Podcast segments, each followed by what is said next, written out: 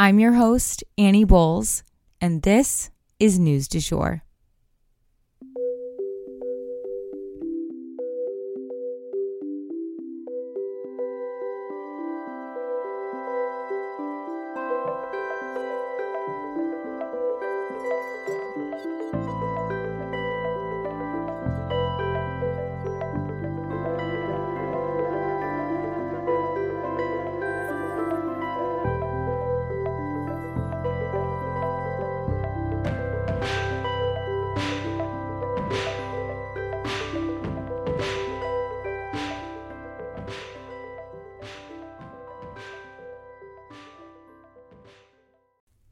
Hey, you guys, and welcome back to the News du Jour, a calmer space to consume the news.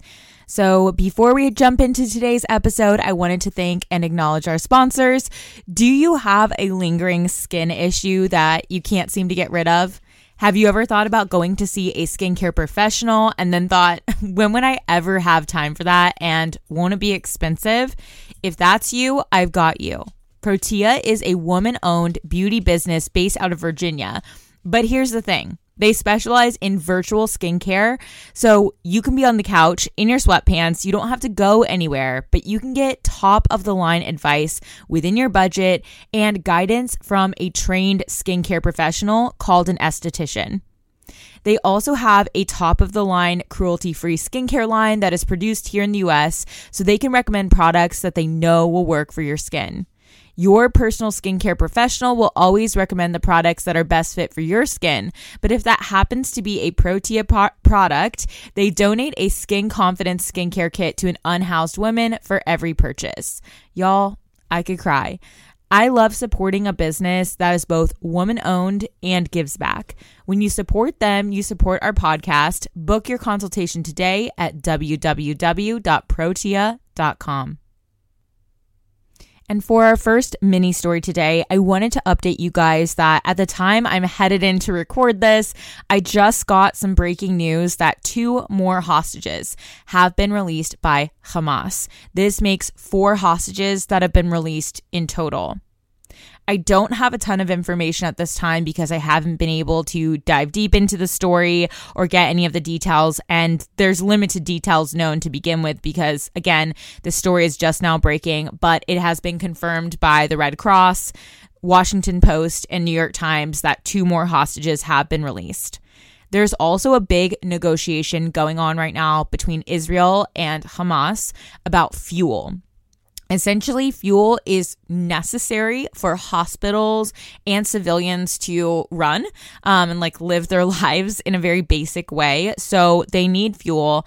However, Hamas is known for taking fuel that comes in as humanitarian aid and using it to attack Israel. So that's where the Israeli government is hesitant to send the fuel in, but those negotiations are ongoing. Israel's asking for all of the remainder of the hostages to be released in exchange for this fuel. So we'll have to wait and see what happens. And of course, we will keep you guys posted all along the way. The remainder of today's episode is going to be focused on Israel and news to do with Israel. So let's jump in. First and foremost, ground invasion question mark. So there was supposed to be this massive ground invasion into Gaza from Israel, an all-out real life war. But that hasn't happened yet. Why not? Well, according to the New York Times, the U.S. has asked Israel to put things on pause for now. There are still hostages, obviously, like we just touched on, you know, probably close to 200 being held by the exact terrorists that Israel is looking to kill. And with so many civilians in the way, this is putting so many innocent lives in danger between the Palestinian civilians and children and the Israeli hostages. These people shouldn't be caught in the middle. What's more, bringing in a ground affront would certainly give surrounding Arab nations more of a motivator to join the fight themselves and pro- possibly lead us into a bigger regional conflict, which would draw in other allies into the fight and bring us closer to a World War III scenario. And the last piece is that the US wants to make sure that aid is allowed to flow into Gaza.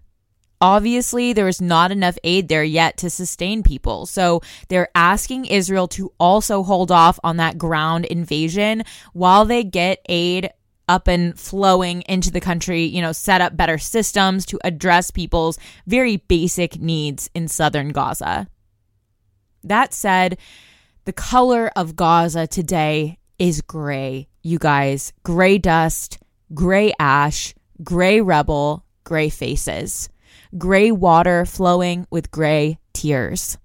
According to the AP, Israel has been ramping up its airstrikes, especially in the north. And like we said, the ground offensive is on pause for now. But the Washington Post has reported that the death toll in Gaza has now topped 5,000 people. So this conflict is worsening even without a ground invasion we'll definitely keep you guys posted if it looks like that ground invasion is imminent. And I also wanted to talk a lot today about the New York Times non apology apology note thing that they posted because I feel like it's really relevant to what we're doing here on the podcast and just news media in general and bigger conversations about war in the digital age. So let's jump in. In the wake of the quote unquote hospital explosion in Gaza, there was a lot of poor reporting done throughout the US news media system, maybe worse than ever before. Let me explain. News outlets were told that a hospital had been bombed in Gaza and that at least 500 people were dead, maybe as many as a thousand, and that Israel had done it. It seemed possible because, hey, Israel has declared war on Hamas and has been exploding a lot of buildings in Gaza as of late. But the thing is, the group that was telling the Western press this information was the Palestinian Health Ministry, and that's who they cited. But the thing is, the Palestinian Health Ministry is essentially run by Hamas, as they are the leadership in Gaza. But rather than examining the source more carefully or emphasizing that their coverage, that Hamas was the source of their coverage, they presented this information as fact on its face. And now we know that almost none of it was true. Every piece of the story told by Hamas was either completely incorrect or exaggerated greatly. Let's start with the death toll. Hamas said that 500 to 1,000 people had died. Now, Western news outlets are walking that back and saying, based on research and lists made and counting, that only 100 to 300 people died. So this number was certainly exaggerated, as the real death toll was about half of what was being reported, or even less. Hamas is also saying that the hospital was hit. Of course, that's the news we all got was that this hospital was hit. That was a straight up lie. The hospital parking lot and a park next to it were what was hit. The hospital was not hit. It suffered zero structural damage and remains completely operational. But the worst piece, of course, was that the blast was blamed on Israel right away. And now we know, based on a ton of evidence from phone calls made by the people who did it, to the trajectory of the rocket, and video footage that has been inspected by not only the US military, but all of these news outlets independently. Israel did not send this rocket. But a press organization like the New York Times rushing to cover this story before knowing all the facts can lead to really dire consequences as it motivates violence and anger against Jews globally. And now, to this very day, there are people who still think Israel did this and that a hospital was bombed. And they are insisting that all over the internet, even though it has been completely debunked. Once a falsehood like this catches wind and is, you know, broadcast out to the greater public, it can be really hard to walk back. It's really difficult to prove a negative, if not completely impossible A great podcast that explores this exact issue is called Tiffany Dover is Dead. Highly recommend it. It's basically the journey of a reporter, journalist, to prove that this young woman who was alive and well was in fact alive and well, and how people just refused to believe this, no matter how much evidence was piled on top of it, because news of her death had caught wind so broadly.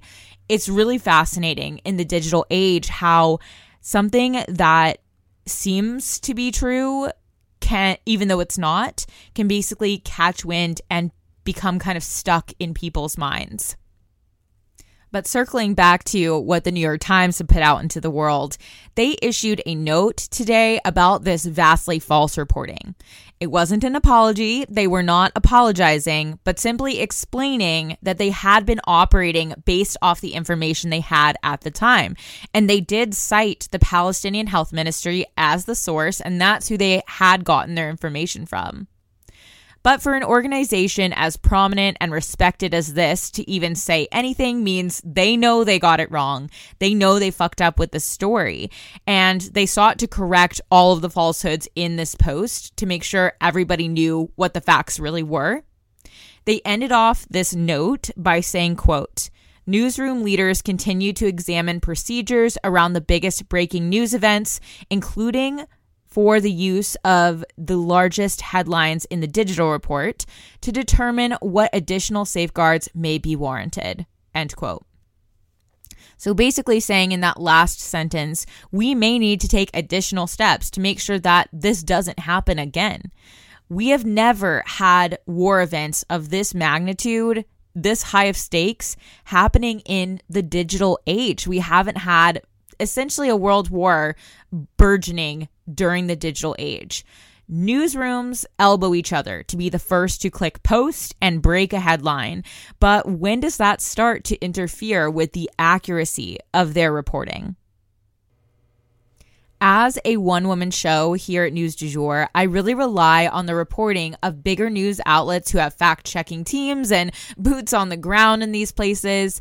What we do here is more like digesting the news for you, you know, breaking down news stories so that you can get the facts from a bunch of different news sources all in one place, all in 10 to 15 minutes.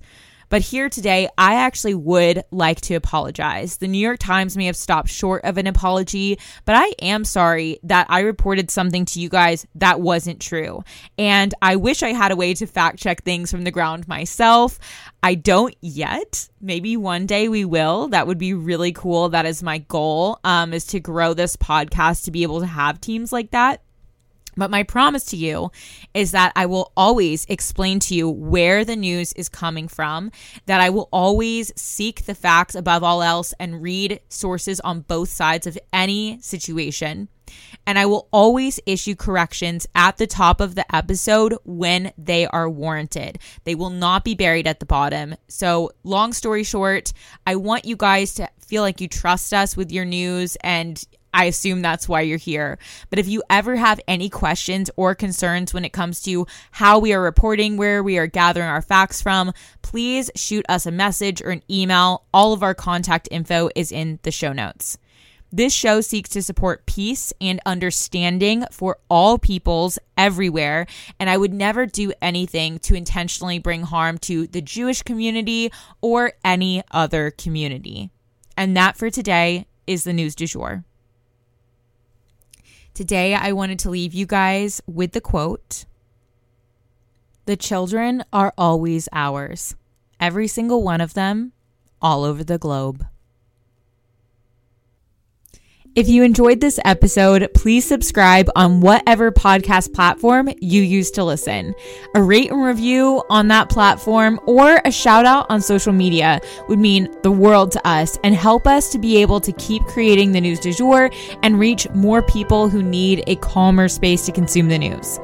But the best way to support all of our work is to become a patron at www.patreon.com forward slash sugar free media, and that is also linked in our show notes. You can follow us on social media at newsdujour.podcast on both Instagram and TikTok. You can follow my personal account at It's Annie Bowles on both platforms as well. Any little noises you may hear in the background are my rescue pup. He has a little separation anxiety and always records with me. We appreciate you listening and look forward to telling you about the news again next time on News du Jour. Broadcasting from Oklahoma.